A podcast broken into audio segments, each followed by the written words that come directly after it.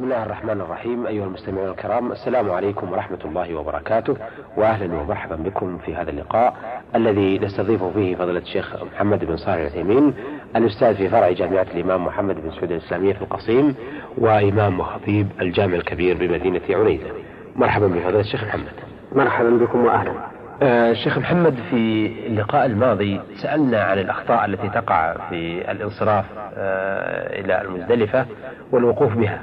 وذكرتم من هذه الأخطاء الانصراف قبل الغروب غروب الشمس والإسراع الشديد الذي يضر بالحاج نفسه ويضر بالحجاج والنزول قبل المزدلفة والبقاء حتى صلاة الفجر ولم يقف في المزدلفة وصلاة المغرب والعشاء آه، في الطريق قبل المزدلفة مع آه، بقاء الوقت آه، هل هناك أيضا أخطاء يمكن أن يلفت نظر الحجاج إليها في الإصراف إلى المزدلفة والوقوف بها؟ الحمد لله رب العالمين وأصلي وأسلم على نبينا محمد وعلى آله وأصحابه أجمعين. نعم هناك أخطاء منها عكس ما ذكرناه الذين يصلون المغرب والعشاء قبل الوصول إلى مزدلفة. فإن بعض الناس لا يصلي المغرب والعشاء حتى يصل إلى مزدلفة ولو خرج وقت صلاة العشاء. وهذا لا يجوز وهو حرام من كبائر الذنوب. لأن تأخير الصلاة عن وقتها محرم. بمقتضى دلالة الكتاب والسنة. قال الله تعالى إن الصلاة كانت على المؤمنين كتابا موقوتا. وبين النبي صلى الله عليه وسلم هذا الوقت وحدده. وقال الله تعالى ومن يتعدى حدود الله فقد ظلم نفسه. ومن يتعدى حدود الله فأولئك هم الظالمون. فإذا خشى الإنسان خروج وقت العشاء قبل أن يصل إلى مزدلفة فإن الواجب عليه أن يصلي وإن لم يصل إلى مزدلفة. يصلي على حسب حاله إن كان ماشيا وقف وصلى الصلاة بقيامها وركوعها وسجودها وإن كان راكبا ولم يتمكن من النزول فإنه يصلي ولو على ظهر سيارته. لقول الله تعالى فاتقوا الله ما استطعتم. وإن كان عدم تمكنه من النزول في هذه الحالة في هذه الحال أمرا بعيدا لأنه بإمكان كل إنسان أن ينزل ويقف على جانب الخط من اليمين أو اليسار ويصلي. على كل حال لا يجوز لأحد أن يؤخر صلاة المغرب والعشاء حتى يخرج صلاة حتى يخرج وقت صلاة العشاء بحجة أنه يريد أن يطبق السنة فلا يصلي إلا في مزدلفة. فإن تأخيره هذا مخالف للسنة فإن الرسول عليه الصلاة والسلام أخر لكنه صلى الصلاة في وقتها. ومن الأخطاء أيضا في وقوف مزدلفة أن بعض الحجاج يصلون الفجر قبل الوقت فتسمع بعضهم يؤذن قبل الوقت بساعة أو بأكثر أو بأقل. المهم أنهم يؤذنون قبل الفجر ويصلون وينصرفون وهذا خطأ عظيم فإن الصلاة قبل وقتها غير مقبولة بل محرمة لأنها اعتداء على حدود الله عز وجل. فإن الصلاة مؤقتة بوقت حدد الشرع أوله وآخره. فلا يجوز لأحد أن يتقدم بالصلاة قبل دخول وقتها. فيجب على الحاج أن ينتبه لهذه المسألة وأن لا يصلي الفجر إلا بعد أن يتيقن أو يغلب على ظنه دخول وقت الفجر. صحيح أنه ينبغي المبادرة بصلاة الفجر ليلة مزدلفة. لأن الرسول صلى الله عليه وسلم بدر بها. ولكن لا يعني ذلك أو لا يقتضي ذلك أن تصلى قبل الوقت. فليحذر الحاج من هذا العمل. ومن الخطأ في الوقوف مزدلفة أن بعض الحجاج يدفعون منها قبل أن يمكثوا فيها أدنى مكث. فتجده يمر بها مرورا ويستمر ولا يقف ويقول إن المرور كاف وهذا خطأ عظيم فإن المرور غير كاف بل السنة تدل على أن الحاج يبقى في مزدلفة حتى يصلي الفجر ثم يقف عند المشعر الحرام يدعو الله تعالى حتى يسفر جدا ثم ينصرف إلى منى. ورخص النبي عليه الصلاة والسلام للضعفة من أهله أن يدفعوا من مزدلفة بليل. وكانت أسماء بنت أبي بكر رضي الله عنهما ترقب غروب القمر. فإذا غاب القمر دفعت من مزدلفة إلى منى وهذا ينبغي أن يكون هو الحد الفاصل لأنه فعل صحابي. والنبي عليه الصلاة والسلام أذن للضعافة من أهله أن يدفعوا بليل ولم يبين في هذا الحديث حد هذا الليل. ولكن فعل الصحابي قد يكون مبينا له ومفسرا له. وعليه فالذي ينبغي أن يحدد الدفع للضعفة ونحوهم ممن يشق عليهم مزاحمة الناس ممن يشق, يشق عليهم مزاحمة الناس ينبغي أن يقيد بذلك. أي بغروب القمر وغروب القمر في الليلة العاشرة يكون قطعا بعد منتصف الليل يكون حوالي مضي ثلثي الليل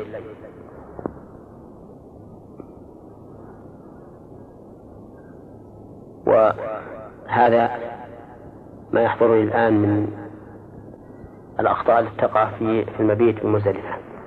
آه لكن بالنسبة ثابكم الله الذين يشتغلون أيضا بعد النزول في المزدلفة بلقط الحصى وترك الصلاة أو يشتغلون بلقط الحصى وترك النوم والاستعداد. هذا إن شاء الله سنتكلم عليه في الأخطاء التي تكون في رمي الجمرات.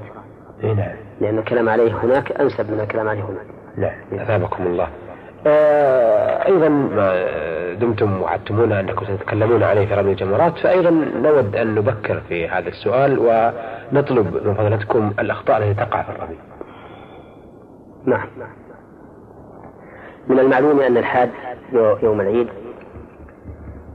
يقدم إلى منى من مزدلفة وأول ما يبدأ به أن يرمي جمرة العقبة.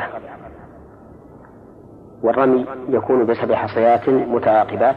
يكبر مع كل حصاة كما فعل النبي صلى الله عليه وسلم. وبين رسول الله صلى الله عليه وسلم الحكمة من رمي الجمار في قوله إنما جعل الطواف بالبيت وبالصفا والمروة ورمي الجمار لإقامة ذكر الله. هذه هي الحكمة من مشروعية رمي الجمرات.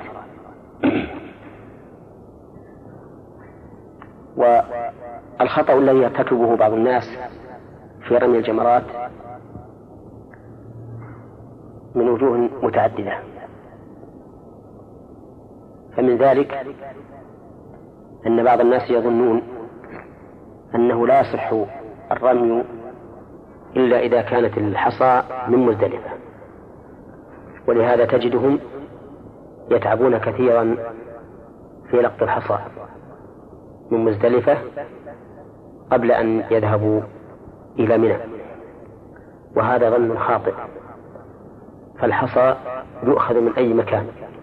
من مزدلفة من منى. من أي مكان كان يؤخذ؟ المقصود أن يكون حصى.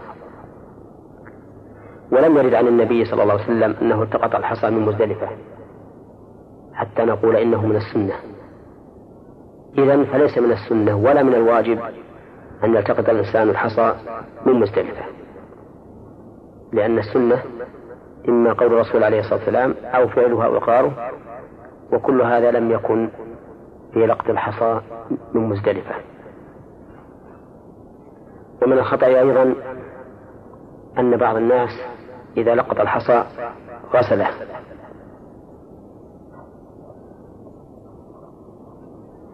إما احتياطا من خوف أن يكون أحد قد بال عليه. وإما تنظيفا بهذا الحصى لظنه أن كونه نظيفا أفضل.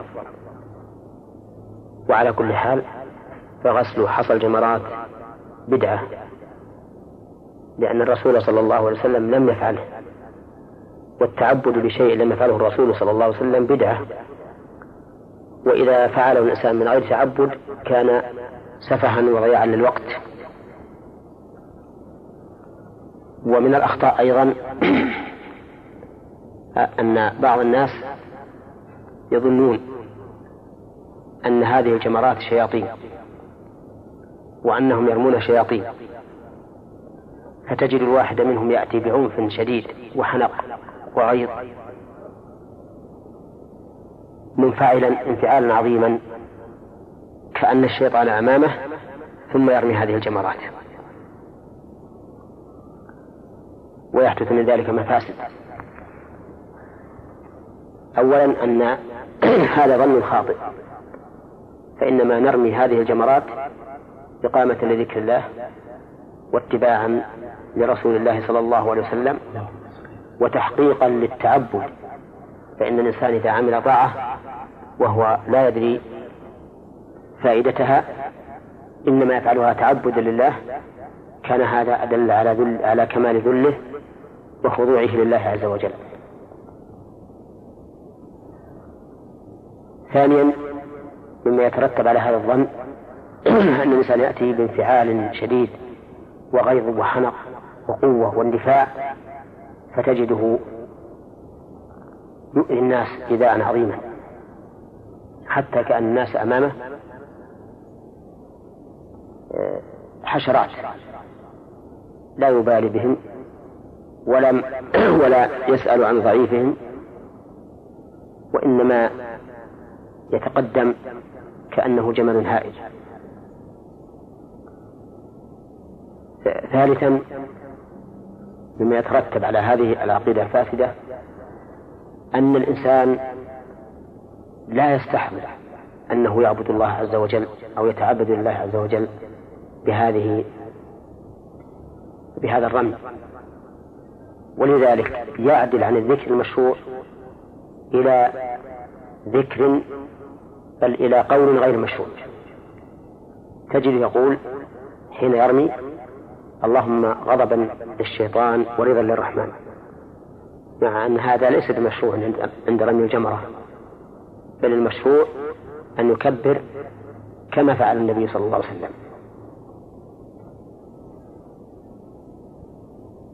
رابعا أو خامسا أنه بناء على هذه العقيدة الفاسدة تجده يأخذ أحجارا كبيرة يرمي بها بناء على ظنه أنه كلما كان الحجر أكبر كان أشد أثرا وانتقاما من الشيطان. وتجده أيضا يرمي بالنعال والخشب وما أشبه ذلك مما لا يشرع الرمي به. ولقد شاهدت رجلا قبل بناء الجسور على الجمرات جالسا على زبرة الحصى التي رمي بها في وسط الحوض. هو هو وامرأة معه. يضربان العمود بجزماتهما بحنق وشدة. وحصى الرامين تصيبهما. ومع ذلك فكأنهما يريان أن هذا في سبيل الله.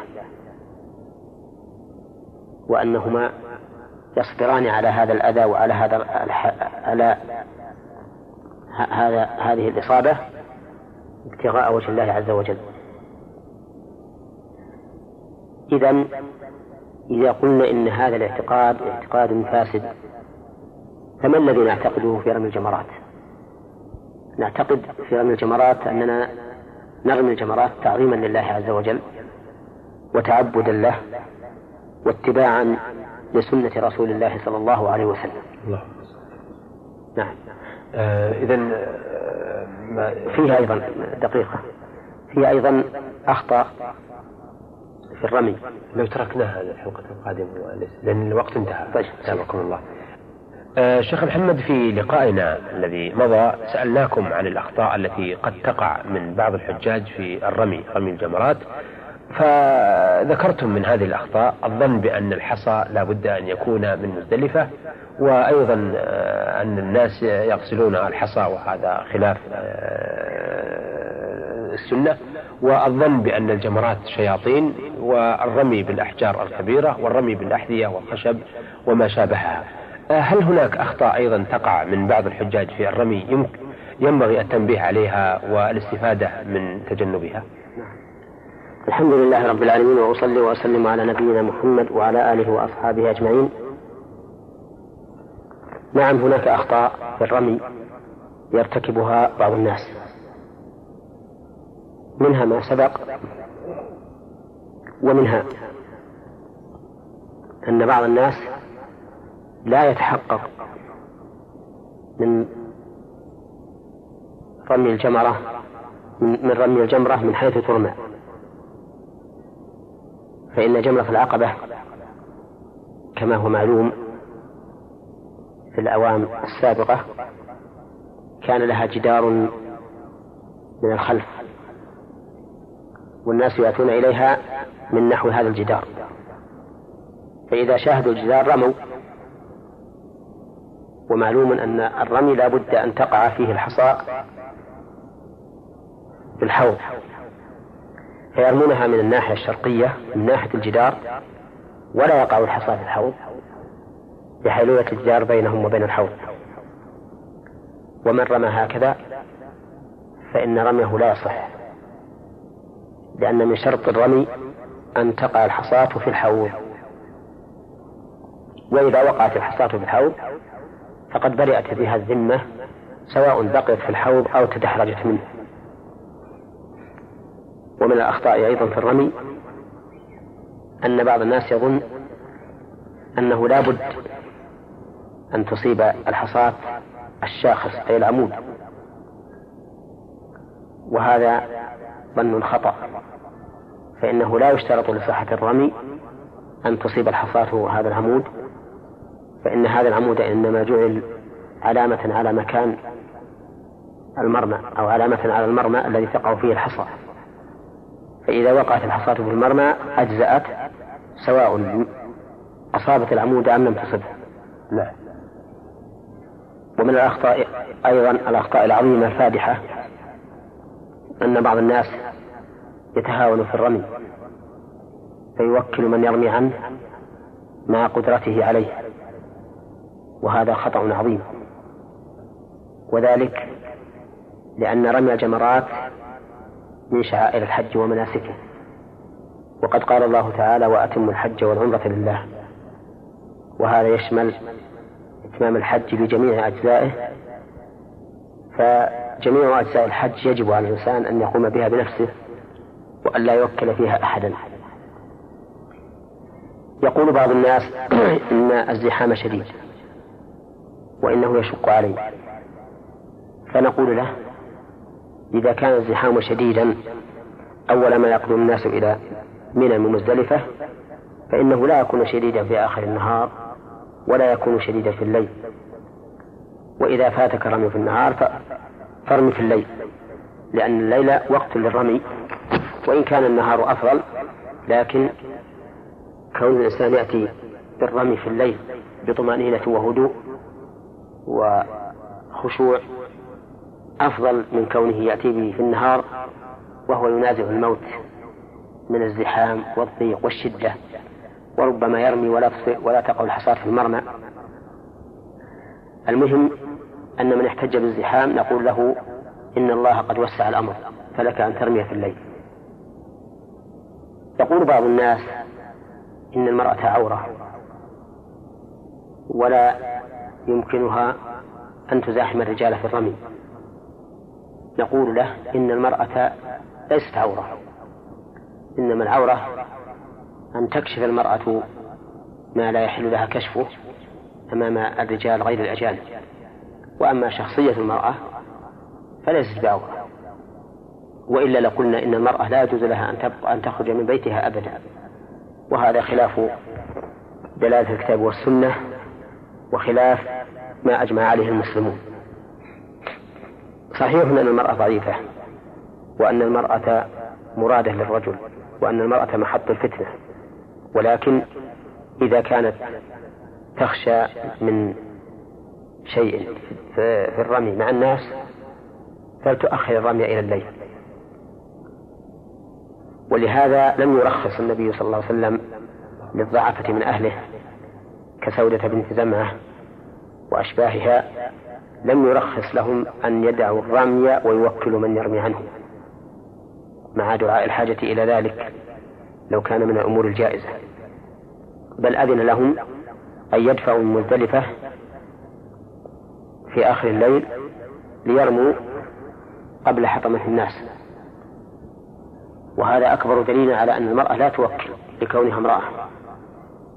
نعم لو فرض أن الإنسان عاجز ولا يمكنه الرمي بنفسه لا في النهار ولا في الليل فهنا يتوجه القول بجواز التوكيل لأنه عاجز وقد ورد عن الصحابة رضي الله عنهم أنهم كانوا يرمون عن صبيانهم لعجز الصبيان عن الرمي ولولا ورود هذا النص وهو رمي وهو رمي الصحابة عن صغارهم لولا هذا لقلنا إن من عجز عن الرمي بنفسه فإنه يسقط عنه إما إلى بدل وهو الفدية وإما إلى غير بدل وذلك لأن العجز عن الواجبات يسقطها. ولا يقوم غير المكلف بما يلزم المكلف فيها عند العجز. ولهذا من عجز عن أن يصلي قائما مثلا ما نقول له وكل من من يصلي عنك قائما. على كل حال التهاون في هذا الأمر أعني التوكيل في رمي الجمرات إلا من عذر لا يتمكن فيه الحاج من الرمي أمر خطأ كبير لأنه تهاون في العبادة وتخاذل عن القيام بالواجب. ومن الأخطاء أيضا في الرمي أن بعض الناس يظنون أن الرمي بحصاة من غير مزدلفة لا يجزئ حتى إن بعضهم إذا أخذ الحصى من مزدلفة ثم ضاع منه أو ضاع منه بعضه وبقي ما لا يكفي ذهب يطلب أحدا معه حصى من مزدلفة ليسلفه إياه. فتأتي يقول أقرضني حصاة من فضلك وهذا خطأ وجهل. فإنه كما أسلفنا يجوز الرمي بكل حصاة من أي موضع كانت. حتى لو فرض أن الرجل وقف يرمي الجمرات وسقطت منه الجمرات وسقطت الجمرات من يده فله أن يأخذ من الأرض من تحت قدمه سواء حصاه التي سقطت منه أم غيرها. ولا حرج عليه في ذلك. فيأخذ من الأرض التي تحته وهو يرمي ويرمي بها حتى وإن كان قريبا من الحوض. لأنه لا دليل على أن الإنسان إذا رمى بحصاة رمي بها لا يجزئه الرمي. ولأنه لا يتيقن أن الحصاة التي أخذها من مكانه قد رمي بها. فقد تكون هذه الحصاة سقطت من صاحب من شخص آخر وقف في هذا المكان وقد تكون حصاة رمى بها شخص من بعيد ولم تقع في الحوض. المهم أنك لم تت... لا تتيقن. ثم على فرض أنك تيقنت أن هذه قد رمي بها وتدحرجت من الحوض وخرجت منه فإنه ليس هناك دليل على أن الحصى الذي رمي به لا يجزئ الرمي فيه. ومن الخطأ في رمي الجمرات أن بعض الناس يعكس الترتيب فيها. في اليومين الحادي عشر والثاني عشر. فيبدأ بجمرة العقبة ثم بالجمرة الوسطى ثم بالجمرة الصغرى الأولى. وهذا مخالف لهدي النبي صلى الله عليه وسلم فإن النبي صلى الله عليه وسلم رماها مرتبة وقال خذوا عني مناسككم. فيبدأ بالأولى ثم بالوسطى ثم بجمرة العقبة. فإن رماها منكسة وأمكنه أن يتدارك ذلك فليتدارك. فإذا رمى العقبة ثم الوسطى ثم الأولى فإن نقول ارجع فرم الوسطى ثم العقبة. وذلك لأن الوسطى والعقبة وقعتا في غير موضعهما. لأن موضعهما تأخر, تأخر الجمرة وتأخرهما عن الأولى. ففي هذا الحال نقول اذهب فرم الوسطى ثم العقبة. ولو أنه رمى الأولى ثم جمرة العقبة ثم الوسطى قلنا له ارجع فرمي جمرة العقبة لأنك رميتها في غير موضعها فعليك أن تعيدها بعد الجمرة الوسطى. هذا إذا أمكن أن يتلافى هذا الأمر بأن كان في أيام التشريق وسهل عليه تلافيه. أما لو قدر أن أنه انقضت أيام الحج فإنه لا فإنه لا حرج عليه في هذه الحال لأنه ترك الترتيب جاهلا. فسقط عنه بجهله والرمي للجمرات الثلاث قد حصل غاية ما فيه اختلاف الترتيب. نعم. واختلاف الترتيب عند الجهل لا يضر. لكن متى أمكن تلافيه بأن كان بأن علم ذلك في وقته؟ فإنه يعيده. ومن الخطأ أيضا في رمي الجمرات في أيام التشريق أن بعض الناس يرميها قبل الزوال. وهذا خطأ كبير. لأن رميها قبل الزوال رمي لها قبل دخول وقتها. فلا يصح. لقول النبي صلى الله عليه وسلم من عمل عملا ليس عليه أمرنا فهو رد. وقد ثبت أن النبي صلى الله عليه وسلم لم يرمها إلا بعد زوال الشمس. رماها بعد الزوال وقبل صلاة الظهر. نعم. مما يدل على أنه عليه الصلاة والسلام كان يرتقب الزوال ارتقابا تاما فبادر من حيث أنزلت الشمس قبل أن يصلي الظهر. ولقول عبد الله بن عمر كنا نتحين فإذا زالت الشمس رمينا. ولأنه لو كان الرمي جائزا قبل زوال الشمس لفعله النبي عليه الصلاة والسلام لأنه أيسر للأمة. والله عز وجل إنما يشرع لعباده ما كان أيسر. فلو كان مما يتعبد به لله أعني الرمي قبل الزوال لشرعه الله سبحانه وتعالى لعباده لقوله تعالى يريد الله بكم اليسر ولا يريد بكم العسر فلما لم يشرع قبل الزوال علم أن ما قبل الزوال ليس وقتا للرمي. ولا فرق في ذلك بين اليوم الثاني عشر والحادي عشر والثالث عشر. كلها سواء. كلها لم يرمي فيها النبي صلى الله عليه وسلم إلا بعد زوال الشمس. فليحذر المؤمن من التهاون في أمور دينه وليتق الله تعالى ربه فإن من اتقى ربه جعل له مخرجا ومن ومن اتقى ربه جعل له من أمره يسرا. يا أيها الذين آمنوا إن تتقوا الله يجعل لكم فرقانا ويكفر عنكم سيئاتكم ويغفر لكم والله ذو الفضل العظيم. وينبغي للإنسان ونحن نتكلم عن وقت الرمي ينبغي للإنسان أن يرمي كل يوم في يوم. فيرمي اليوم الحادي عشر في اليوم الحادي عشر والثاني عشر في اليوم الثاني عشر وجمرة العقبة يوم العيد في يوم العيد. ولا يؤخرها إلى آخر يوم. هذا وإن كان قد رخص فيه بعض أهل العلم فإن ظاهر السنة المنع منه. إلا لعذر. نعم. شكرا. مثابكم الله. شيخ محمد سألنا في الحلقة الماضية والتي قبلها عن الأخطاء التي تقع عند رمي الجمار أو في الرمي. وذكرتم من هذه الأخطاء الظن بأن الحصى لابد أن يكون من المزدلفة وغسل الحصى والظن بأن الجمرات شياطين والرمي بالأحجار الكبيرة والرمي بالأحذية والخشب وما إلى ذلك وأيضا الرمي دون تحقق وصول الحصى إلى الحوض والظن بأنه لا بد من إصابة العمود والتهاون أيضا في التوكيل آه، في الرمي مع القدرة وعكس الترتيب في الرمي ورمي الجبرات قبل الزوال آه، فهل هناك أخطاء أيضا غير هذه الأخطاء التي ذكرت؟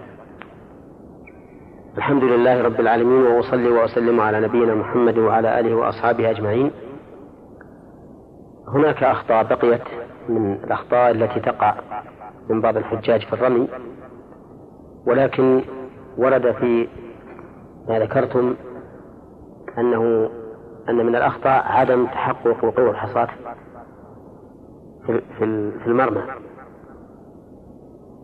والواقع أن المقصود هو أن بعض الناس يرمي جمرة العقبة من الخلف من خلف الجدار فيقع الحصى في غير المرمى. نعم. لأن الجدار يحول بينهم وبين الحوض. وتحقق وقوع الحصاة في المرمى ليس بشرط لأنه يكفي أن يغلب على الظن. أنها وقعت فيه فإذا رمى الإنسان من المكان الصحيح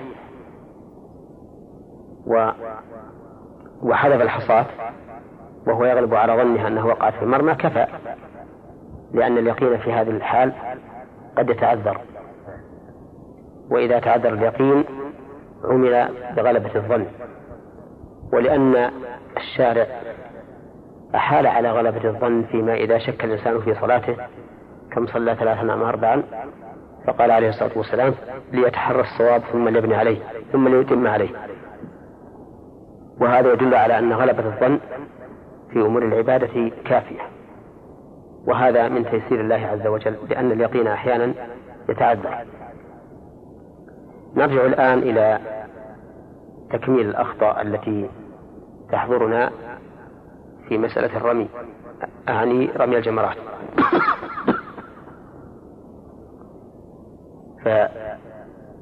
فمنها أن بعض الناس يرمي بحصن أقل مما ورد فيرمي بثلاث أو أربع أو خمس وهذا خلاف السنة. بل يجب عليه أن يرمي بسبع حصيات كما رمى رسول الله صلى الله عليه وسلم فإنه رمى بسبع حصيات بدون نقص. لكن رخص بعض العلماء في نقص حصاة أو حصاتين لأن ذلك وقع من بعض الصحابة رضي الله عنهم. فإذا جاءنا رجل يقول إنه لم يرمي إلا بست ناسيا أو جاهلا فإننا في هذه الحال نعذره ونقول لا شيء عليه. لورود ذلك أو لورود مثل ذلك عن بعض الصحابة رضي الله عنهم. وإلا فالأصل أن المشروع سبع حصيات كما جاء ذلك عن رسول الله صلى الله عليه وسلم. ومن الخطأ الذي يرتكبه بعض الحجاج في الرمي وهو سهل لكن ينبغي أن يتفطن له الحاج. أن كثيرا من الحجاج يهملون الوقوف للدعاء. بعد رمي الجمرة الأولى والوسطى في أيام التشريق. وقد ثبت عن النبي صلى الله عليه وسلم أنه كان إذا رمى الجمرة الأولى انحدر قليلا ثم استقبل القبلة فرفع يديه يدعو الله تعالى دعاء طويلا. وإذا رمى الجمرة الوسطى فعل كذلك. نعم. وإذا رمى جمرة العقبة انصرف ولم يقف. فينبغي للحاج أن لا يفوت هذه السنة على نفسه. بل يقف ويدعو الله تعالى دعاء طويلا إن تيسر له وإلا فبقدر ما يتيسر بعد الجمرة الأولى والوسطى. وبهذا نعرف أن في الحج ست وقفات للدعاء. على الصفا وعلى المروة وهذا في السعي. وفي وفي عرفة ومزدلفة وبعد الجمرة الأولى وبعد الجمرة الوسطى. فهذه ست وقفات كلها وقفات للدعاء في هذه المواطن ثبتت عن رسول الله صلى الله عليه وسلم. ومن الأخطاء التي يرتكبها بعض الناس ما حدثني به من أثق به من أن بعض الناس يرمي رميا زائدا على المشروع. إما في العدد وإما في النوبات والمرات. فيرمي أكثر من سبع ويرمي الجمرات في اليوم مرتين أو ثلاثا وربما يرمي في غير وقت الحج. وهذا كله من الجهل والخطأ والواجب على المرء أن يتعبد بما جاء عن رسول الله صلى الله عليه وسلم لينال بذلك محبة الله ومغفرته. لقول الله تعالى قل إن كنتم تحبون الله فاتبعوني يحببكم الله ويغفر لكم ذنوبكم والله غفور رحيم. نعم هذا ما يحضرني الآن من الأخطاء في رمي الجمرات. نعم أثابكم الله. آه كنا قد سألنا في الإقامة بمنى في اليوم الثامن آه قبل الخروج إلى عرفة وذكرتم الأخطاء التي فيها. لكن حبذا أيضا لو عرفنا الأخطاء التي آه قد تقع من بعض الحجاج في الإقامة بمنى في أيام التشريق. نعم. الإقامة في منى في أيام التشريق يحصل فيها أيضا أخطاء من بعض الحجاج. وأنا أعود إلى مزدلفة فإن فيها بعض الأخطاء التي لم ننبه عليها سابقا. نعم. فمنها أن بعض الناس في ليلة مزدلفة يحيي هذه الليلة بالقيام والقراءة والذكر وهذا خلاف السنة. فإن النبي صلى الله عليه وسلم في تلك الليلة لم يتعبد الله عز وجل بمثل هذا. بل في صحيح مسلم من حديث جابر رضي الله عنه أن النبي صلى الله عليه وسلم لما صلى العشاء اضطجع حتى طلع الفجر ثم صلى الصبح. وهذا يدل على أن تلك الليلة ليس فيها تهجد أو تعبد بتسبيح أو ذكر أو قرآن. ومنها أن الأخطاء في مزدلفة أنني سمعت أن بعض الحجاج يبقون في مزدلفة حتى تطلع الشمس ويصلون صلاة الشروق أو الإشراق ثم ينصرفون بعد ذلك. وهذا خطأ لأن فيه مخالفة لهدي النبي صلى الله عليه وسلم وموافقة لهدي المشركين. فإن النبي صلى الله عليه وسلم دفع من مزدلفة قبل أن تطلع الشمس حين أسفر جدا والمشركون كانوا ينتظرون حتى تطلع الشمس.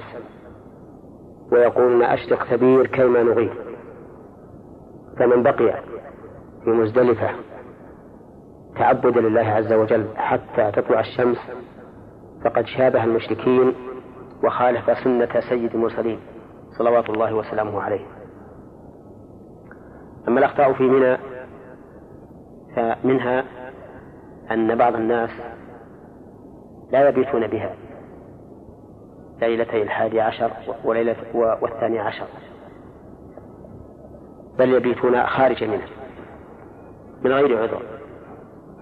يريدون أن يترفهوا وأن يشموا الهوى كما يقولون وهذا جهل وضلال ومخالفة لسنة الرسول صلى الله عليه وسلم. والإنسان الذي يريد أن يترفه لا يأتي للحج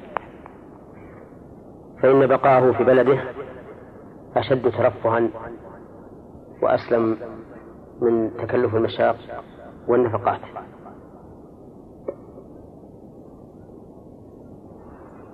ومن الأشياء التي يخل بها بعض الحجاج في الإقامة بمنى بل التي يخطئ فيها أن بعضهم لا يهتم بوجود مكان في منى. فتجده إذا دخل في الخطوط ووجد ما حول الخطوط ممتلئا. قال إنه ليس في منى مكان. ثم ذهب ونزل في خارج منه والواجب عليه أن يبحث بحثا تاما فيما حول الخطوط وما كان داخلها لعله يجد مكانا يبقى فيه أو يمكث فيه في أيام منها. لأن الماء لأن البقاء في منى واجب. لقول النبي صلى الله عليه وسلم خذوا عني مناسككم وقد أقام صلى الله عليه وسلم في منى. ورخص للعباس بن عبد المطلب من أجل سقايته أن يبيت في مكة. ليسقي الحجاج. ومن الأخطاء أيضا أن بعض الناس إذا بحث ولم يجد مكانا في منى نزل إلى مكة أو إلى العزيزية وبقي هنالك. والواجب إذا لم يجد مكانا في منى أن ينزل عند آخر خيمة من خيام الحجاج. ليبقى الحجيج كله في مكان واحد متصلا بعضه ببعض. كما نقول فيما فيما لو لو امتلأ المسجد بالمصلين فإنه يصلي مع الجماعة حيث تتصل الصفوف ولو كان خارج المسجد. ومن الأخطاء التي يرتكبها بعض الحجاج في الإقامة بمنى وهو يسير لكن ينبغي المحافظة عليه. أن بعض الناس يبيت في منى ولكن إذا كان النهار نزل إلى مكة ليترفه بالظل الظليل والمكيفات والمبردات ويسلم من حر الشمس ولفح الحر. وهذا وإن كان جائزا على مقتضى قواعد الفقهاء حيث قالوا إنه لا يجب إلا المبيت فإنه خلاف السنة. لأن النبي صلى الله عليه وسلم بقي في منى ليالي وأياما. فكان عليه الصلاة والسلام يمكث في في منى ليالي أيام التشريق وأيام التشريق. نعم لو كان الإنسان محتاجا إلى ذلك كما لو كان مريضا أو كان مرافقا لمريض فهذا لا بأس به لأن الرسول صلى الله عليه وسلم رخص للرعاة أن يبيتوا خارج منها وأن يبقوا في الأيام في مراعيهم مع إبلهم.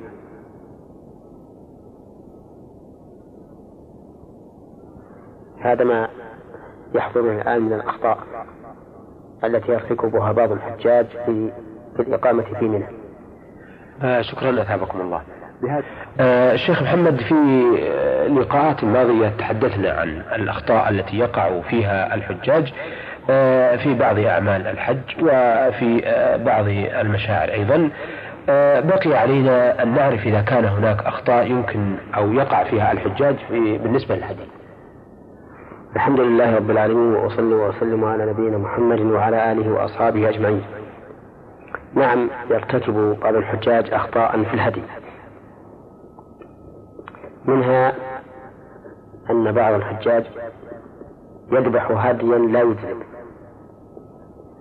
يذبح هديا صغيرا لم يبلغ السن المعتبر شرعا للإجزاء. وهو في الإبل خمس سنوات. وفي البقر سنتان وفي المعز سنة وفي الضأن ستة أشهر. لقول النبي صلى الله عليه وسلم لا تذبحوا إلا مسنة إلا أن تأسر عليكم فتذبحوا جذعة من الضأن.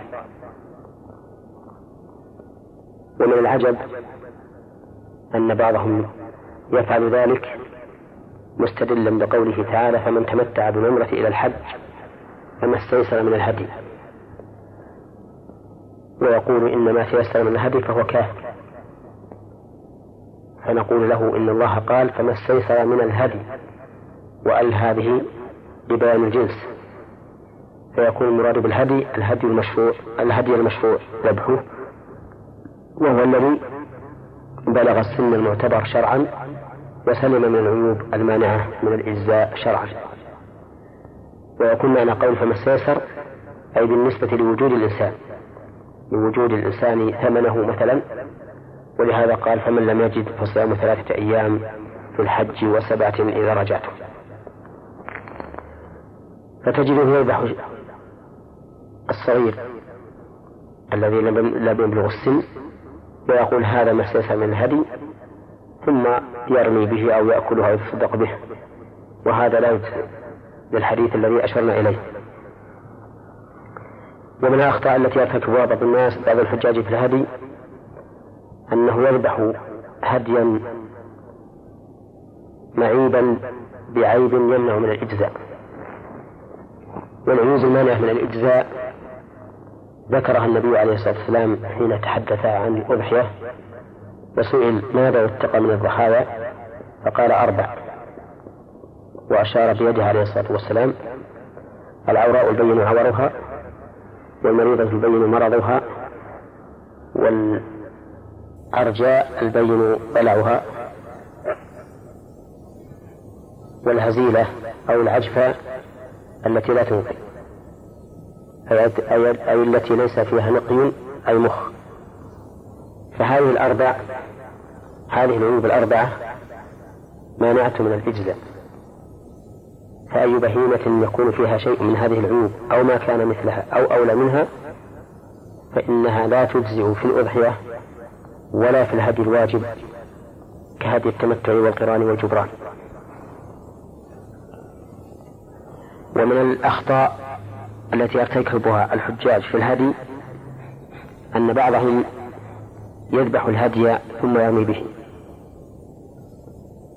ولا يقوم بالواجب الذي أوجب الله عليه في قوله فكلوا منها وأطعموا البائس الفقير.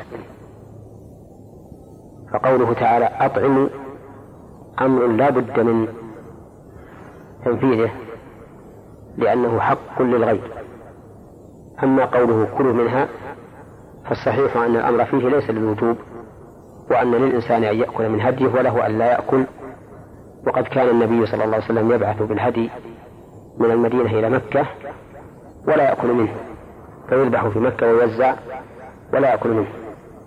لكن قوله أطعموا هذا أمر يتعلق به حق الغير فلا بد من إيصال هذا الحق إلى مستحقه. نعم. وبعض الناس كما قلت يذبح ويدعه فيكون بذلك مخالفا لأمر الله تبارك وتعالى. بالإضافة إلى أن ذبحه وتركه إضاعة للمال وقد نهى النبي صلى الله عليه وسلم عن إضاعة المال وإضاعة المال من السفة.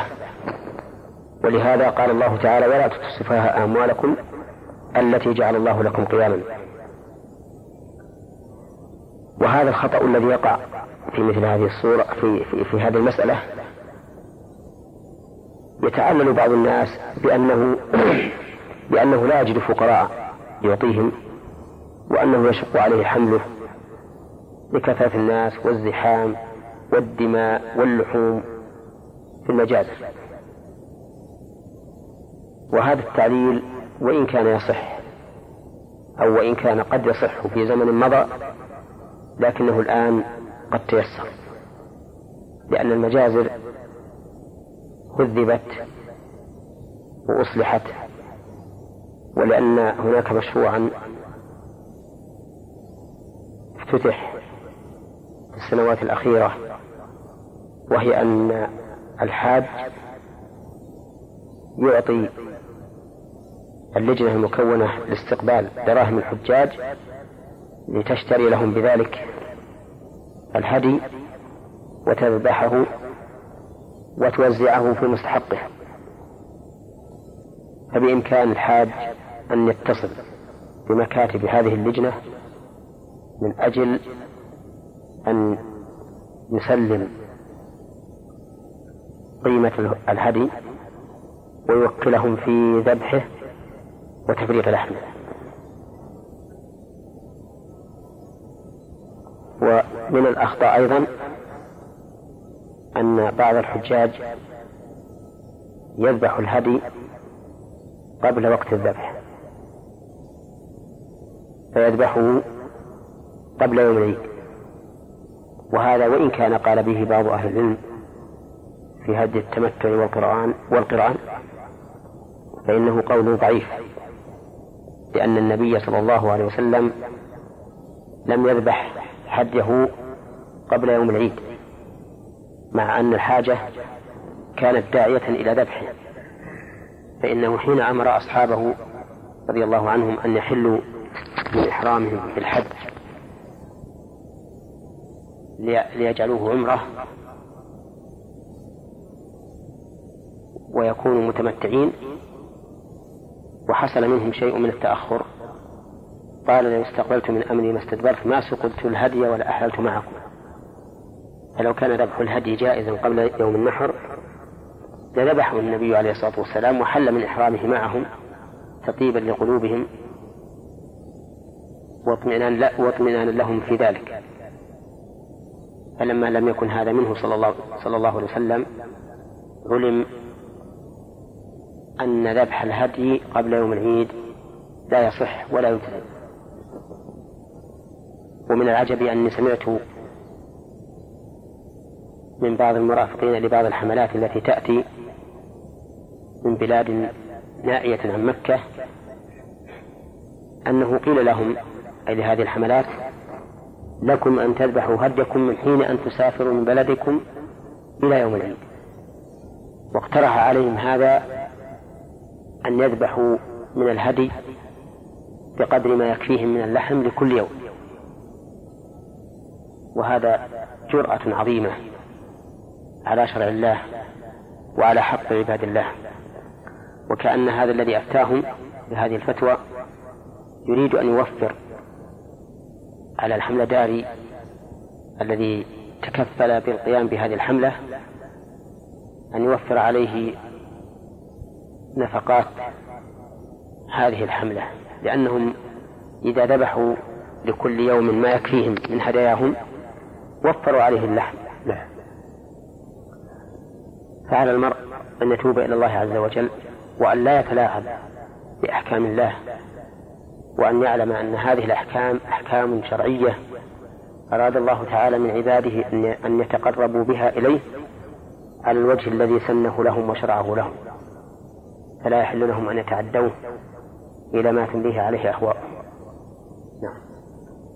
آه شيخ محمد هناك بعض الحجاج إذا أراد أن يحج دفع نقودا لبعض المؤسسات الخيرية التي تتولى ذبح آه هديه في أماكن المجاعة في شرق الأرض وغربها. آه فما حكم هذا العمل؟ أثابكم الله. آه، أقول إن هذا عمل خاطئ مخالف لشريعة الله وتغرير بعباد الله عز وجل. وذلك أن الهدي محل ذبحه مكة فإن الرسول صلى الله عليه وسلم إنما ذبح هديه بمكة ولم يذبحه في المدينة ولا في غيرها من البلاد الإسلامية. والعلماء نصوا في نصوا على هذا وقالوا إنه يجب أن يذبح هدي التمتع والقران والهدي الواجب لترك واجب يجب أن يذبح في مكة. وقد نص الله على ذلك في جزاء الصيد. فقال يحكم به ذوى عدل منكم هديا بالغ الكعبة. فما قيد في الشرع بأماكن معينة لا يجوز أن ينقل إلى غيرها بل يجب أن يكون فيها. فيجب أن تكون الهدايا في مكة وتوزع في مكة. فإن قدر أنه لا يوجد أحد يقبلها في مكة وهذا فرض قد يكون محالا فإنه لا حرج أن تذبح في مكة وتنقل لحومها إلى من يحتاجها من بلاد المسلمين الأقرب فالأقرب. أو الأشد حاجة فالأشد. أي نعم. هذا بالنسبة للهدايا. نعم. فهل سمعت شيئا عن الضحايا؟ لا الضحايا لم أسمع لكنني آه، هناك من يقول أيضا أن آه، في اتجاه إلى أن الضحايا أيضا تذبح في الأماكن البعيدة التي يحتاج فيها المسلمون. نعم. فهل ينطبق مع على الأضحية ما ينطبق على الهدي؟ أي نعم ينطبق على الأضحية ما ينطبق على الهدي. ولأن الأضحية المشروع أن تكون في مكان مضحي. فإن الرسول صلى الله عليه وسلم ذبح أضحيته في بيته في في في بلده وبين أصحابه حيث كان يخرج بها إلى المصلى فيذبحه هناك إظهارا لشعائر الله عز وجل. والدعوة إلى أن تؤخذ الدراهم من الناس وتذبح الضحايا في أماكن بعيدة دعوة إلى تحطيم هذه الشعيرة وخفائها على المسلمين لأن الناس إذا نقلوا ضحاياهم إلى أماكن أخرى لم تظهر الشعائر الأضاحي في البلاد. وأظلمت البلاد من الأضاحي مع أنها من شعائر الله عز وجل. ويفوت بذلك أولا مباشرة المضحي لذبح ضحيته بنفسه. فإن هذا هو الأفضل والسنة كما فعل النبي صلى الله عليه وسلم فإنه كان يذبح أضحيته بيده عليه الصلاة والسلام. ثانيا يفوت بذلك سنية الأكل منها. فإن النبي صلى الله عليه وسلم أمر بالأكل من الأضاحي كما أمر الله بذلك في قوله فكلوا منها وأطعموا البائس الفقير. فإن هذا أمر بالأكل من كل ذبيحة يتقرب بها الإنسان إلى الله عز وجل. ولما أهدى رسول الله صلى الله عليه وسلم في حجة الوداع مئة بدنة ذبح منها ثلاثا وستين بيده الكريمة وأعطى عليا رضي الله عنه الباقي فوكله في ذبحه ووكله أيضا في تفريق اللحم إلا أنه أمر أن يؤخذ من كل بدنة بضعة أي قطعة من اللحم فجعلت في قدر فطبخت فأكل من لحمها وشرب من مرقها. وهذا يدل على تأكد أكل الإنسان من ذبح ما يهديه وكذلك من ذبح من على تأكد الإنسان وهذا يدل على تأكد أكل الإنسان مما أهداه من الذبائح وكذلك مما ضحى به. نحن نحن يقول إنه يجوز التوكيل أن أن يوكل الإنسان من يذبح أضحيته لكن لا بد أن تكون الأضحية عنده وفي بيته أو في بلده على الأقل يشاهدها ويأكل منها وتظهر بها شعائر الدين. نعم. وليعلم أنه ليس المقصود من الأضاحي المادة البحتة وهي اللحم. فإن فإن الله تعالى يقول لن ينال الله لحومها ولا دماؤها ولكن يناله التقوى منكم. والنبي صلى الله, صلى الله عليه وسلم قال في من ذبح قبل الصلاة قال فإنما هو لحم قدمه لأهله. وقال لأبي بردة شاتك شات لحم. ففرق النبي صلى الله عليه وسلم بين الأضحية وبين اللحم. نعم.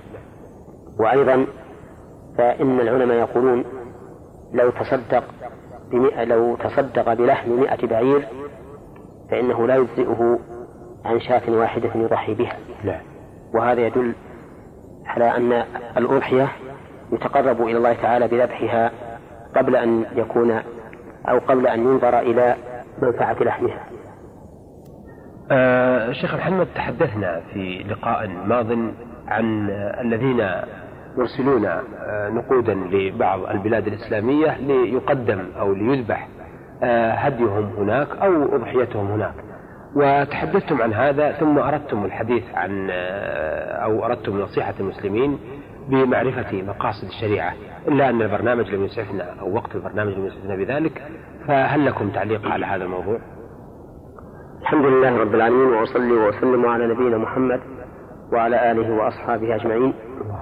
نعم الأمر كما ذكرتم أن بعض الناس أو بعض المؤسسات تطلب من المسلمين أن يسلموا لها قيمة الهدي أو قيمة الأضاحي ليذبح في بلاد متضرر أهلها ومحتاجون إلى الطعام والغذاء وذكرنا أن الهدايا لها محل معين وهو مكة المكرمة وأنه يجب أن يكون الذبح هناك في جزاء الصيد وفي هدي التمتع والقرآن وفي الفدية الواجبة لفعل واجب وفي الفدية الواجبة لترك واجب. وأما الواجبة لفعل محظور فإنها تكون حيث وجد ذلك المحظور ويجوز أن تكون في الحرم أي في مكة. وأما دم الإحصار فحيث وجد سببه. هكذا ذكر أهل العلم رحمهم الله. ولا يجوز أن تخرج عن مكة وتذبح في مكان آخر. وأما تفريق لحمها فيكون في مكة. إلا إذا استغنى أهل مكة فيجوز أن تفرق في البلاد الإسلامية في أقرب البلاد. هذا بالنسبة للهدي. أما الأضاحي فإنها تضحى في بلاد المضحين. فإن الرسول صلى الله عليه وسلم لم ينقل عنه أنه ضحى إلا في محل إقامته في المدينة عليه الصلاة والسلام. والأفضل أن يباشرها بنفسه فإن لم يستطع فإنه يوكل من يذبحها أمامه ليشهد أضحيته. وسبق لنا ما يحصل من المحذور في نقل الأضاحي إلى بلاد أخرى. وإن وإنني بهذه المناسبة أوجه نصيحة إلى إخوان المسلمين ليعلموا أنه ليس المقصود من ذبح الهدايا والأضاحي مجرد اللحم فإن هذا يحصل بشراء الإنسان لحما كثيرا يوزعه على الفقراء. لكن المقصود الأهم هو التقرب إلى الله تعالى بالذبح. فإن التقرب إلى الله تعالى بالذبح من أفضل الأعمال الصالحة. كما قال الله تعالى قل إن صلاتي ونسكي ومحياي ومماتي لله رب العالمين. لا شريك له وبذلك أمرت وأنا أول المسلمين. وقال تعالى فصل لربك وانحر. وقال الله تعالى لن ينال الله لحومها ولا دماؤها ولكن يناله التقوى منكم.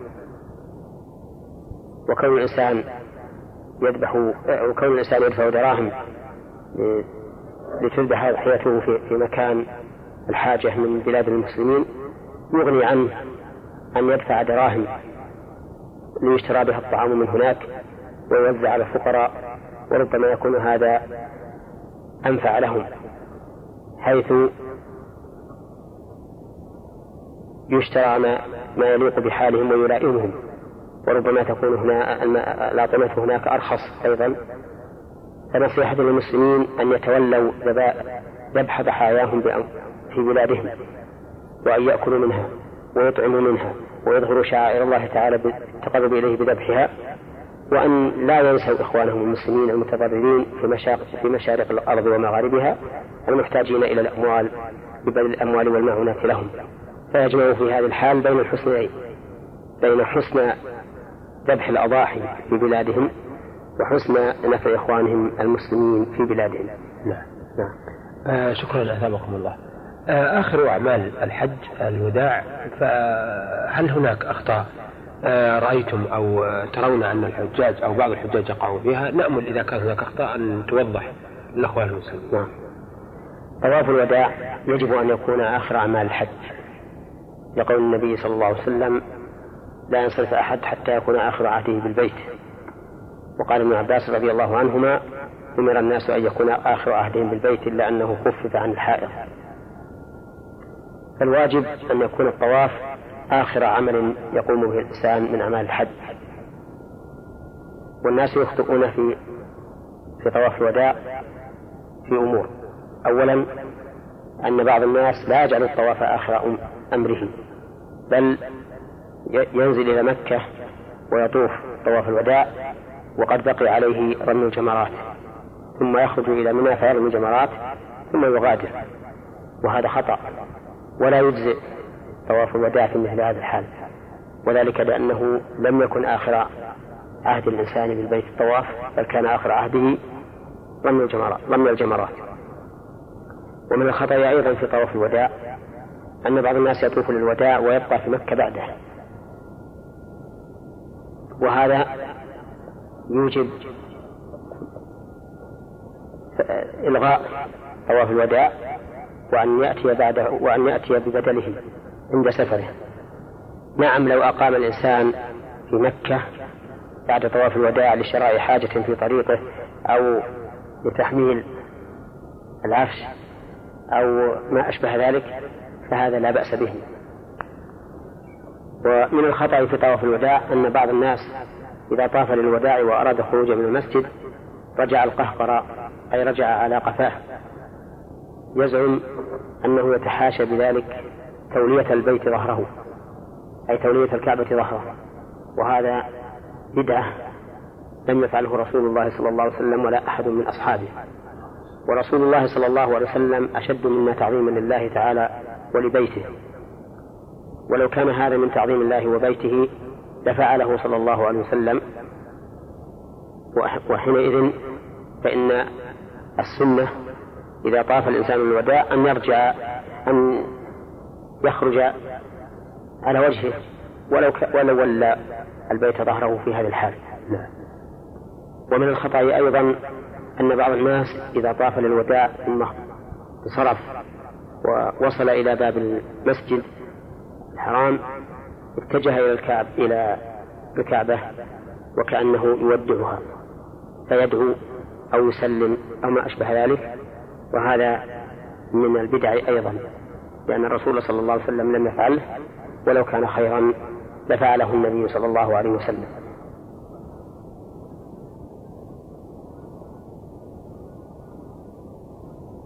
هذا ما يحضرنا الآن آه، شكرا لك الله. إذا بعد أن عرفنا آه، الشيء الكثير عن الحج وأعماله والأخطاء التي تقع فيه آه، نود أن ننتقل مع الأخوة الحجاج إلى في هذا البرنامج إلى ما يهمهم في الزيارة زيارة المسجد النبوي الشريف. فما حكم زيارة المسجد النبوي؟ وهل لها تعلق بالحج؟ زيارة المسجد النبوي. سنة. لقول النبي صلى الله عليه وسلم لا تشد الرحال إلا إلى ثلاثة مساجد المسجد الحرام ومسجد هذا والمسجد الأقصى. فيسافر الإنسان لزيارة المسجد النبوي لأن الصلاة فيه خير من ألف صلاة فيما عداه إلا المسجد الحرام. ولكنه إذا سافر إلى المدينة فينبغي أن يكون قصده الأول الصلاة في مسجد الرسول صلى الله عليه وسلم. وإذا وصل إلى هناك زار قبر رسول الله صلى الله عليه وسلم وقبر صاحبيه أبي بكر وعمر رضي الله عنهما على الوجه المشروع في ذلك من غير بدع ولا غلو. وقولك في السؤال هل له علاقة بالحج؟ جوابه أنه لا علاقة له بالحج. وأن زيارة المسجد النبوي منفصلة والحج والعمرة منفصلان عنه. لكن أهل العلم رحمهم الله يذكرونه في باب الحج أو في آخر باب الحج لأن الناس في عهد سبق يشق عليهم أن يفردوا الحج والعمرة في سفر وزيارة المسجد النبوي في سفر. فكانوا إذا حجوا اعتمروا مروا المدينة لزيارة مسجد رسول الله صلى الله عليه وسلم. وإلا فلا علاقة بين هذا وهذا. نعم. نعم. آه طيب آه أنتم أشرتم إلى زيارة آه، قبر الرسول. إذا وصل الإنسان آه المسلم إلى المدينة المنورة وأيضا قبر صاحبيه فما الآداب المشروعة لزيارة الرسول صلى الله عليه وسلم أو قبر الرسول صلى الله عليه وسلم؟ نعم. آه، الآداب المشروعة أن يشرع أن يزور قبره صلى الله عليه وسلم على وجه على وجه الأدب وأن يقف أمام رسول الله صلى أمام قبر رسول الله صلى الله عليه وسلم فيسلم عليه فيقول السلام عليك أيها النبي ورحمة الله وبركاته. صلى الله عليك وبارك وجزاك عن أمتك خير الجزاء.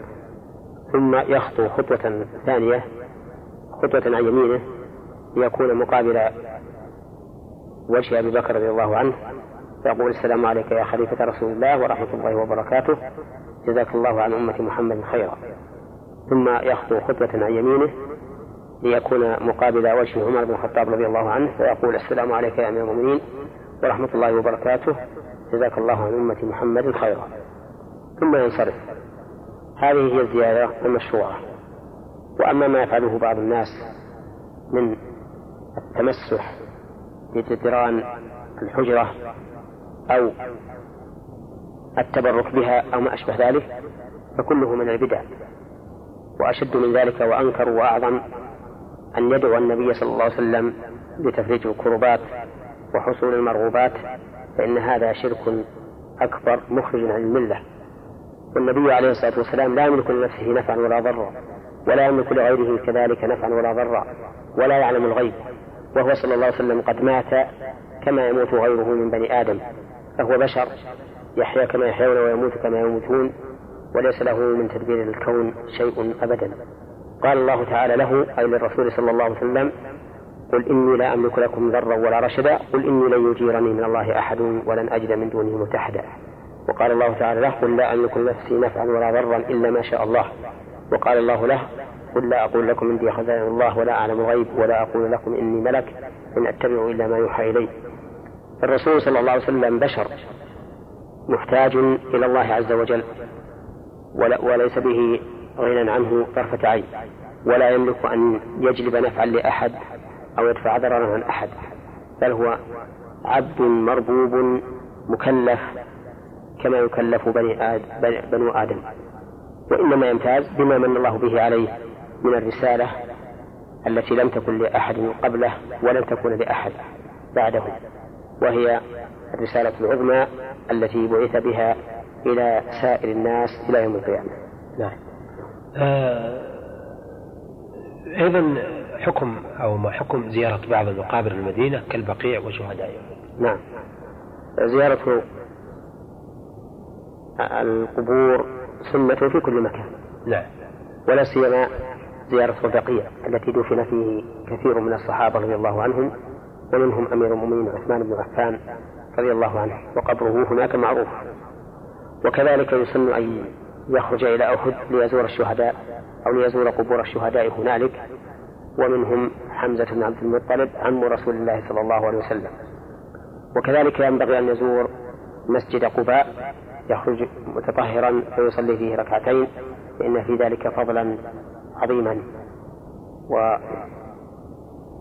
وليس هناك شيء يزار في المدينة سوى هذه زيارة المسجد النبوي زيارة قبر النبي صلى الله عليه وسلم زيارة البقيع زيارة شهداء أحد زيارة مسجد قباء نعم. وما عدا ذلك من المزارات فإنه لا أصل له نعم. نعم. آه شكرا لثابكم الله آه شيخ محمد في بعض حلقاتنا الماضية سألنا عن حكم زيارة بعض المقابر في المدينة ك آه بعض التي تزار وذكرتم أن المزارات في المدينة خمسة آه وأيضا سألنا أو علقتم على أنه لا. أنه يمنع الإنسان من أن يدعو أصحاب هذه المقابر أو آه أي دعاء لكن ما, ما الذي يلزم من وجد في قلبه ميلا إلى طلب أصحاب هذه القبور الشفاعة أو قضاء الحوائج آه أو الشفاء أو ما إلى ذلك؟ الحمد لله رب العالمين والصلاة والسلام على نبينا محمد وعلى آله وأصحابه أجمعين. الذي يجد في قلبه ميلا إلى طلب الشفاعة من أصحاب القبور فإن كان أصحاب القبور من أهل الخير وكان الإنسان يؤمل أن يجعلهم الله تعالى شفعاء له يوم القيامة بدون أن يسألهم ذلك ولكنه يرجو أن يكونوا شفعاء شفعاء له. فهذا لا بأس به. فإننا كنا نرجو أن نكون أن يكون رسول الله صلى الله عليه وسلم شفيعا لنا ولكننا لا نقول يا رسول الله اشفع لنا بل نسأل الله تعالى أن يجعله شفيعا لنا. وكذلك أهل الخير الذين يرجى منهم الصلاح فإنهم يكونون شفعاء يوم القيامة. فإن الشفاعة يوم القيامة تنقسم إلى قسمين قسم خاص برسول الله صلى الله عليه وسلم لا يشكه فيه أحد وهي الشفاعة العظمى التي يشفع فيها صلى الله عليه وسلم الخلق إلى ربهم ليقضي بينهم. فإن الناس يوم القيامة ينالهم من الكرب والغم ما لا يطيقون فيقولون ألا تذهبون إلى من يشفع لنا عند الله عز وجل؟ يعني يريحهم من هذا الموقف فيأتون إلى آدم ثم إلى نوح ثم إلى إبراهيم ثم إلى موسى ثم إلى عيسى عليهم الصلاة والسلام وكلهم لا يشفع. حتى تأتي إلى رسول الله صلى الله حتى يأتوا إلى رسول الله صلى الله عليه وسلم وتنتهي الشفاعة إليه فيشفع عند الله عز وجل أن يقضي سبحانه وتعالى بين عباده فيجيء الله عز وجل ويقضي بين عباده. والشفاعة الثانية شفاعته صلى الله عليه وسلم في أهل الجنة أن يدخلوا الجنة. أما الشفاعة العامة التي تكون للرسول صلى الله عليه وسلم ولغيره من النبيين والصديقين والشهداء والصالحين فهذه تكون في من في من دخل النار أن يخرج منها. فإن عصاة المؤمنين إذا دخل إذا دخلوا النار بقدر ذنوبهم فإن الله سبحانه وتعالى يأذن لمن شاء من عباده من النبيين والصديقين والشهداء والصالحين أن يشفعوا في هؤلاء بأن يخرجوا من النار. المهم أن الإنسان إذا رجى الله عز وجل أن يشفع فيه نبيه محمد صلى الله عليه وسلم أو يشفع فيه أحد من الصالحين بدون أن يسألهم ذلك فهذا لا بأس به. وأما أن يسألهم فيقول. يا رسول الله اشفع لي أو يا فلان اشفع لي أو ما أشبه ذلك فهذا لا يجوز بل هو من دعاء غير الله عز وجل ودعاء غير الله شرك. نعم. أثابكم آه الله. ذكرتم أن الأشياء التي تزار في المدينة خمسة. آه لكن لم ترد إشارة مثلا المساجد السبعة أو مسجد الغمامة أو من بعض هذه المزارات التي قد يزورها بعض الحجاج. فما حكم زيارتها في الإسلام؟ نحن ذكرنا أنه لا يزار سوى هذه الخمسة التي هي مسجد النبي صلى الله عليه وسلم وقبره وقبر وقبر صاحبيه وهما في مك... وهي في مكان واحد هذه القبور الثلاثة والبقيع وفيه قبر عثمان رضي الله عنه وشهداء أحد وفيهم حمزة بن عبد المطلب رضي الله عنه ومسجد قباء. وما عدا ذلك فإنه لا يزار. وما أشرت إليه من المساجد السبعة أو غير أو غيرها مما لم تذكره فكل هذا لا أصل لزيارته. وزيارته بقصد التعبد لله تعالى بدعة. لأن ذلك لم يرد عن النبي صلى الله عليه وسلم ولا يجوز لأحد أن يثبت لزمان أو مكان أو عمل أن فعله أو قصده قربة إلا بدليل من الشرع. نعم أثابكم الله. آه، فضيلة الشيخ محمد ما الذي ينبغي لمن وفقه الله تعالى لإتمام نسكه من آه، الحج والعمرة؟ آه، ما الذي ينبغي له بعد ذلك؟ الذي ينبغي له؟ نعم ولغيره ممن ممن من الله له ممن من الله عليه بعباده. أن يشكر الله سبحانه وتعالى على توفيقه لهذه العبادة وأن يسأل الله تعالى قبولها. وأن يعلم أن توفيق الله تعالى إياه لهذه العبادة نعمة يستحق سبحانه وتعالى الشكر عليها. فإذا شكر الله وسأل الله القبول فإنه حري بأن يقبل. لأن الإنسان إذا وفق للدعاء فهو حري بالإجابة وإذا وفق للعبادة فهو حري بالقبول. وليحرص غاية الحرص أن يكون بعيدا عن الأعمال السيئة بعد أن من الله عليه بمحوها. فإن النبي صلى الله عليه وسلم يقول الحج المبرور ليس له جزاء إلا الجنة. ويقول صلى الله عليه وسلم الصلوات الخمس والجمعة إلى الجمعة ورمضان إلى رمضان كفارة لما بينهن ويقول عليه ما اجتنبت الكبائر ويقول صلى الله عليه وسلم العمرة إلى العمرة كفارة لما بينهما وهذه وظيفة كل كل إنسان يمن الله تعالى عليه بفعل عبادة أن يشكر الله على ذلك وأن يسأله القبول. نعم. آه، هل هناك علامات آه، يمكن أن تظهر على المقبولين في أداء الحج والعمرة؟ قد يكون هناك علامات لمن تقبل الله منهم من الحجاج والصائمين والمتصدقين والمصلين وهي انشراح القلب انشراح الصدر وسرور القلب ونور الوجه فإن للطاعات علامات تظهر على بدن صاحبها بل على ظاهره وباطنه أيضا. وذكر بعض السلف أن من علامة قبول الحسنة أن يوفق الإنسان لحسنة بعدها فإن توفيق الله إياه لحسنة بعدها يدل على أن الله عز وجل قبل عمله الأول ومن عليه بعمل آخر يرضى به عنه. نعم. آه ما الذي يجب على المسلم إذا انتهى من حجه وسافر عن هذه الأماكن المقدسة.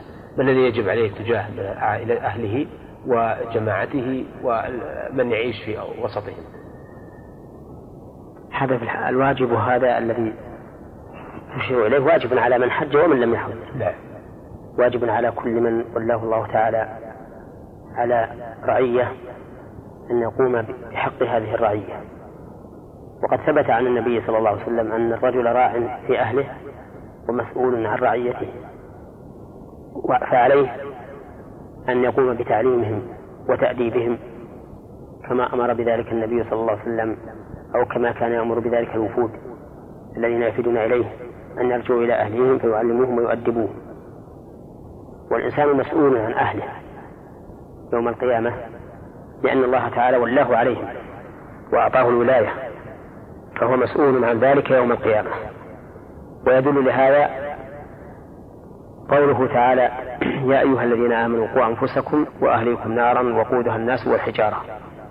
فقارن الله تعالى الأهل بالنفس. فكما أن الإنسان مسؤول عن نفسه يجب عليه أن يحرص كل الحرص على ما ينفعها فإنه مسؤول عن أهله كذلك. يجب عليه أن يحرص كل الحرص على أن يجلب لهم ما ينفعهم ويدفع عنهم بقدر ما يستطيع ما يضرهم. الشيخ أحمد ما هي آثار الحج على المسلم؟ سبق لنا الإشارة إلى شيء منها حيث سألت ما هي علامة قبول الحج. فمن آثار فمن آثار الحج أن الإنسان يرى راحة يرى من نفسه راحة وطمأنينة. وانشراح صدر ونور قلب. وكذلك قد يكون من آثار الحج ما يكتسبه الإنسان من العلم النافع الذي يسمعه في المحاضرات وجلسات الدروس في المسجد الحرام وفي المخيمات في منى وعرفة. وكذلك هي من آثاره أن يزداد الإنسان معرفة بأحوال العالم الإسلامي إذا وفق لشخص ثقة يحدثه عن أوطان المسلمين. وكذلك من آثاره غرس المحبة في قلوب المؤمنين بعضهم لبعض. فإنك ترى الإنسان في الحج وعليه علامات الهدى والصلاح فتحبه وتسكن إليه وتألفه ومن آثار الحج أيضا أن الإنسان قد يكتسب أمرا ماديا بالتكسب بالتجارة وغير وغيرها لقوله تعالى ليشهدوا منافع لهم ويذكر اسم الله في أيام معلومات على ما رزقهم من بهيمة الأنعام. ولقوله تعالى ليس عليكم جناح أن تبتغوا فضلا من ربكم. وكم من إنسان اكتسب مالا بالتجارة في حجه شراء وبيعا وهذا من المنافع التي ذكرها الله سبحانه وتعالى. ومن أثر الحج أن يعود الإنسان نفسه على الصبر على الخشونة والتعب لا سيما إذا كان رجلا عاديا من غير أولئك الذين تكمل لهم الرفاهية في حجهم فإنه يكتسب بذلك شيئا كثيرا أعني الذي تكون حج حج الذي يكون حجه عاديا يكتسب خيرا كثيرا بتعويد نفسه على الصبر والخشونة. نعم. نعم. آه هذه أو الحلقة أو هذا اللقاء هو آخر ما سنتحدث آه فيه عن الحج وأموره فما هي نصيحتكم لمن أدى فريضة الحج؟ نصيحتي له هو أن يتقي الله عز وجل في أداء ما ألزمه الله به من العبادات الأخرى كالصلاة والزكاة والحج وبر الوالدين وصلة الأرحام والإحسان إلى الخلق وإلى المملوكين أو وإلى المملوكات من البهائم وغير هذا مما أمر الله به. وجماع ذلك كله قوله تعالى إن الله يأمر بالعدل والإحسان وإيتاء ذي القربى وينهى عن الفحشاء والمنكر والبغي يعظكم لعلكم تذكرون وأوفوا بعهد الله إذا عاهدتم ولا تنقضوا الأيمان بعد توكيدها وقد جعلتم الله عليكم كثيرا إن الله يعلم ما تفعلون. نعم. شكرا نتابعكم الله. بهذا نأتي أيها الأخوة إلى نهاية لقائنا هذا الذي استضفنا فيه فضيلة الشيخ محمد بن صالح تيمين الأستاذ في فرع جامعة الإمام محمد بن سعود الإسلامية في القصيم وإمام وخطيب الجامع الكبير بمدينة عنيزة شكرا لفضيلته وشكرا لكم أيها السادة وإلى أن نلتقي بحضراتكم نستودعكم الله والسلام عليكم ورحمة الله وبركاته.